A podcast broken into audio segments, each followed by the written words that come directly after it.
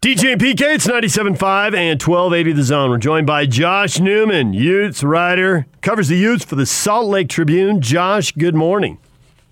Good morning, boys. How are you? Good.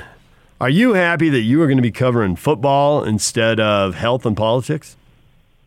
Yeah, no, I've done my little fair share of uh, helping out our news team with COVID while staying busy with some stuff on the sports end. But yeah, you know, the news yesterday, it felt like something of a return to normalcy.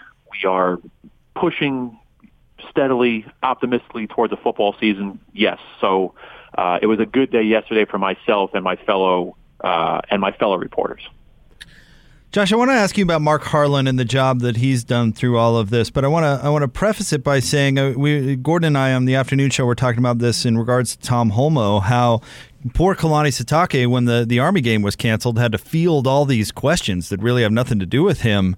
And Tom Holmoe was nowhere really to be heard. Mark Harlan, on the other side, it, it seems like he's been available through all of this, answering questions and, and really being out in front and leading. And But he's still fair, fairly new on the job, obviously. Give me kind of your take on how he's handled this from a leadership standpoint. I think throughout this whole thing, I really do believe that Mark Harlan has been a pretty effective leader. Um, now remember, Utah is a is a very large public school, so uh, to some extent, Mark Harlan does have to be transparent. He has to be out there. He does have to be um, answering questions as the athletic director at a public university. But I, I do feel like he's gone uh, mostly beyond what the minimum expectations would be. I think he's done a good job of um, of dealing with the media, people like myself, and answering questions um, about a whole variety of things, especially on the financial side of things, as uh, as Utah is, is dealing with a very large deficit in their fiscal operating budget. The only thing that I've kind of really gotten on him about is, you know, they have not made um, they have not made positive tests and and and what's going on with that. They really haven't made that um, open to the public. They've been reporting positive tests to the Department of Health, which is what they are required to do by law but they haven't really made those numbers and, and those positive tests um, available to the public. But look, aside from that, yes, I, I, I do believe he's been uh, very effective in dealing with a great many things that have been on his plate every day. So as the news breaks, there was one report, and I only saw it one place, and that was a 24-7 uh, website report uh, on the UCLA Bruin page that the original vote was seven to five. They had the five dissenting schools, and the USC uh, threatened to go independent, and Utah threatened to join the Big 12. Now, that seems hyper aggressive to me. I always thought this was going to get worked out. I wouldn't think it would come to that. Do you have any indication of uh, how true, whether it's completely true, partially true, a little bit true, how true that report is? The seven to five voting, I can say, yeah, the seven to five voting is accurate. I have I've talked to more than a few people since since yesterday afternoon. I, I have no indication from anybody that Utah was seriously threatening to one to leave the Pac-12 and two to uh, to join the Big 12. That is completely unfounded, as far as I can tell. That seven to five vote, Josh. What do you think whipped those last five votes? Oh, who who's to say that those votes did get whipped into place? Look, if you have the majority, uh, you have the majority, and once you have that, you present a unified front. And of course, you're going to say that it's unanimous and we were all on the same page and we're all in lockstep. Nobody's to say that it got whipped around to 12-0. It, it, it might have stayed 7 to 5, but look, welcome to college athletics. That's how these things work. Everybody gets along. Everybody's on the same page once you have the majority, you absolutely present yourselves as being on the same page and, and you present yourselves as a unified front, which the Pac-12 has been doing all along, right? We kept hearing, well, maybe November 7th, uh, maybe October 31st. Some schools can be ready sooner than others. Some schools want to play on Halloween. But no, the whole time they presented a unified front, and that's what they're doing now. We're all going to start together on the weekend of, of November 6th and that's just what it is. I think that's a good job by the league to uh, to present itself that way. The five were UCLA, Stanford, Cal, Washington, and Colorado originally. Do you think that I know some fans are disappointed that there isn't football in October, but do you think part of bringing the five around is okay? We'll push it back. We'll give you an extra week because that's really what some of you are worried about. Oh yeah, absolutely. I, I do think that's very, very plausible. Look, you got to remember um, the LA County schools, UCLA and, USC. They, they they might have the green light now from their local governments, but they haven't done anything. They haven't been practicing this whole time. Uh, Stanford and Cal still are not able to do anything. So, uh, yeah, you back everything up a week. You give everybody um, six weeks to get on the same page.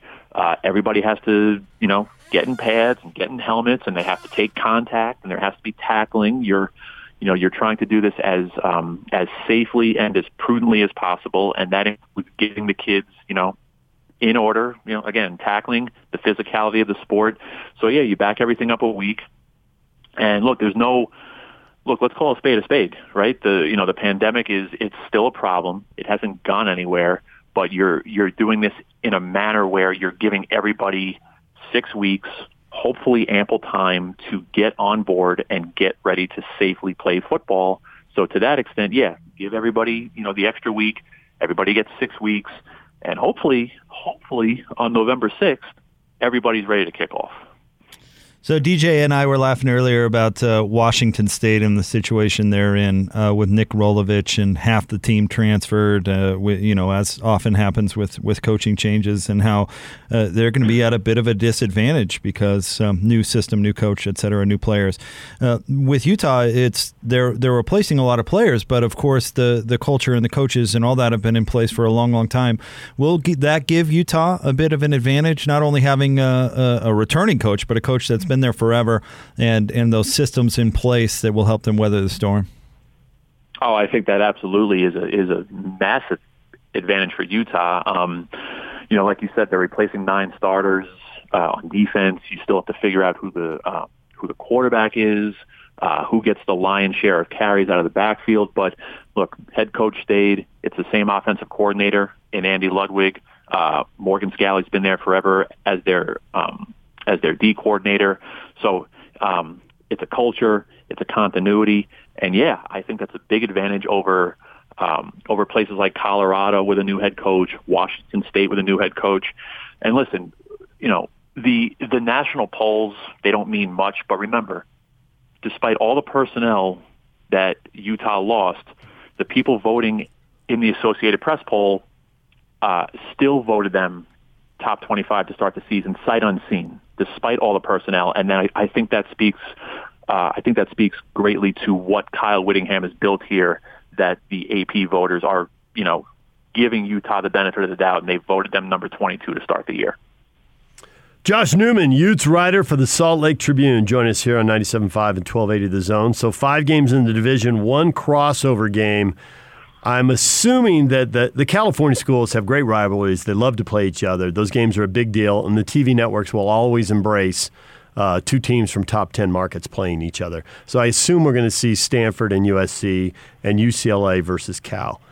That leaves very few options. Do you think to uh, make TV networks happy, they have a rematch of the Pac 12 title game and it's Utah and Oregon? Or do you think to uh, promote some of their elite teams with better records that they make sure that uh, you know Oregon's playing May Arizona or Colorado and Utah's playing uh, Washington State. How how's that going to work for that last game?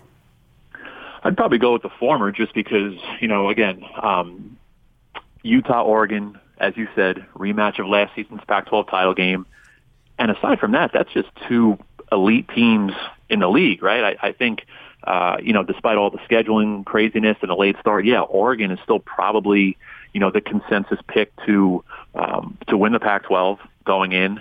Um, USC is, you know, two, two, three. Utah's kind of in that two, three class. So yeah, from a from a matchup standpoint, from uh, from an attractiveness standpoint, uh, what might play well on TV? Yeah, I could see I could see uh, Oregon and Utah playing again uh, you know that one that one crossover game that is really kind of the fascination right now, right? To see who plays who, and obviously that's going to count in the standings towards a, a division title. Who gets to go to the Pac-12 title game? So uh, to me, yeah, from a scheduling standpoint, that that is certainly the fascination right now. We know that Utah will play the rest of the South Division, and then yeah, it's a matter of who who from the North they're going to play during the regular season, and you know that's going to have major major ramifications towards um, a South Division title. Josh Gordon and I yesterday got in kind of a random discussion, and I, am curious to your your thoughts on it. I know they haven't decided a media strategy or whether beat writers are going to get to go to the games. We know there's there's going to be no fans, but do you are you hoping that uh, you're allowed to go to the games and cover them in person, or um, I guess do you think you can provide the same coverage with the Zoom calls and those sorts of things? You certainly you certainly cannot provide the same level of coverage by not being there, right? Um, Zoom calls and phone calls and FaceTimes, you're the the fan is not getting the same level of coverage with that versus if I'm allowed to be in the press box or in the stadium. Um, and look, uh, as a beat writer, I understand why I would not be allowed to be in a press box in a stadium. You're trying to limit the virus. You're trying to eliminate as many variables as possible. Um, I hope that at least at Utah that they will allow some semblance of home media to be in the press box. You know, we all live local. Um, you know, I'm not going into a different state and, and potentially spreading, you know, the virus or, so we'll see. You know, it sounds like um, my understanding is most of these Pac-12 schools, um, as of now, most of these Pac-12 schools will allow some semblance of media but it's unclear right now if these Pac-12 venues will allow visiting media. So, you know, that's one of uh, that's one of many questions that you know that still need to be worked out here. But I do hope that at least at Utah, I I, I do hope they will allow at least some home media in there. You know, there's the information you get, uh, you know, quotes on the record in a in official, you know, interviews, press conferences, or whatever. Uh, but a lot of reporting is building rapport with people, which happens over dozens of informal interactions. And so, for people who don't do this for a living, who don't understand, I, I personally listen to you talk about this. That yes, I totally get why you would want to be there. But I would also say that being in a press box now, while it would be helpful, I'm certain that they're going to limit it to, I don't know what it'll be, a third, a quarter of the normal people who are in the press box. There'll be some number, and it'll be drastically reduced, which means the other people who aren't there, you may not have as many informal interactions with. It's, it's going to be limiting one way or another. The question is, how much are you going to be limited? Yeah, no, that's very well said. And look, you've been in this market, you know, for a long time someone like me, look, I've been here nine months. um, I have not covered a football season yet. I have not covered a football game as a beat writer. Um, look, I was looking forward to to spring practice. You know, to have those face-to-face conversations and build that rapport and build those relationships. And I only got three practices in, so that was tough. Um, we're not going to have any access to you know to preseason practice, as you just said. Anything going on in the press box uh, on game day on the field, it's going to be severely limited. So for somebody like me, it's it's been a little difficult to you know to build that rapport in this market. But look, this is where we are. Um, we're going to deal with it. I'm going to deal with it as best I can. Uh, other people can judge my work. I feel like I've done a pretty effective job of you know of building some rapport and, and building relationships and and um, and reporting the news and doing a good job on this beat. Um, hopefully, hopefully at some point we can get back to some normalcy, um, especially on game day. You know that that is certainly one thing that I that I have missed about the job in general throughout this pandemic is the lack of face-to-face interaction. You know, shake somebody's hand, look them in the eye, have a conversation, uh, have an off-the-record conversation. So um, hopefully, you know, it's probably not going to happen still anytime soon, but I'm hoping at some point we can get back to you know the normal times, especially on a game day. I'm only slightly trying to kiss up here, Josh, but I think your coverage has been uh, has been really it's been really great. I got to give you credit. I mean, this is a situation nobody's ever been through on the on the radio side, as you can imagine. It's had its unique challenges, but I can't imagine you know covering a program on a daily basis. You're a beat guy. Your job is to to pump out stories and you know, it's it's tough when we're going through all this. So I got to give you credit. But uh, we've all been talking about football throughout all this. You know, grabs the headlines. But basketball also got the go ahead uh, November 25th. I want to say uh, the start date. What is that going to look like exactly? Is it going to be as business as usual, as close to, or how are they going to be in a scramble to schedule close games? How how's that going to work? So it's definitely not going to be business as usual. Um, just from the Utah perspective. Um, everything was on hold because now remember the Pac-12 had a mandate that said no sports at all until at least January 1st. Um, so Utah's basketball schedule was kind of in limbo. So now what's going to happen is, okay, the Pac-12 has now backed off that January 1st mandate. So now Larry Krystkowiak arrives at the starting line. Okay, he has the green light now to go ahead and craft a schedule beginning November 25th. Um, multi-layered deal now. Okay, they the Pac-12 needs to figure out um, how many conference games and when they're going to play those conference games. Originally, the league was supposed to play uh, was supposed to play 20 league games, with two happening in December. It's unclear if they're going to stick with 20. Uh, it could be 18. It could be 20. Those are the two options. So once you kind of have, you know, that framework, how many conference games, then you can start the business of laying out your non-conference games. Uh, Utah was supposed to go to Battle for Atlantis in the Bahamas. Uh, that event has essentially picked up and moved to South Dakota. Uh, indications are that Utah will participate in that South Dakota Atlantis event. So that's three games. And then you're really going to have to figure out what to do with, you know, the other three or four non-conference slots you have, right? Uh, Utah had, you know, a 10-game non-conference schedule pre-pandemic. Five of them were at the Huntsman Center. They were supposed to go to BYU. They were supposed to go to Missouri.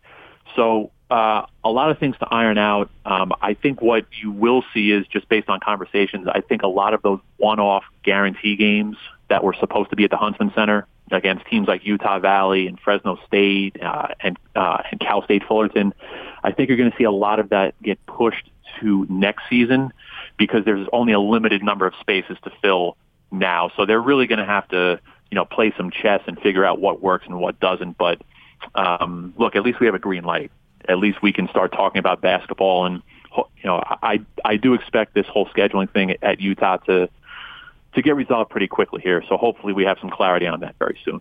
I hope they stick with 20 conference games. I thought that was a great decision by them going yep. 18 to 20. Conference games are routinely more interesting than non conference games. And I really feel like that's two more home and homes. Honestly, I'd be okay if they went to 22. I don't think they'll do that. I don't think I'll ever see it, but I'd be okay with it if they did it. I, I love the conference games. 22 would make a lot of sense. And that was on the table there for a while. They were talking about 22 and what 22 would accomplish is it's a true round robin, yes, right? Yeah, all right all teams would play everybody home and away. I think that would solve a lot of scheduling problems. Um, conversely, not that anybody's really worried about that, but the more conference games somebody like the Pac-12 plays, that eliminates opportunities for smaller schools to get these buy games at these major yep. at at these major schools because there's just less um, there's just less slots to fill. So um, I'm with you there. I would like to see 22. I don't see that happening. And I'm also with you. I do like the move to 20. You play two in December. You know, you know, you get it cranked up. You get the interest. So um, I do expect it to stay at 20 um, once the dust settles. But we're going to see. You know, Larry Scott said yesterday uh, that 18 was on the table, 20. So we'll see what happens with that. Josh, we appreciate a few minutes, and uh, hopefully you get to cover football games at some point because it's it's really weird. You've been here nine months and you haven't been to a football game yet. Crazy. All right, man. Stay safe, guys.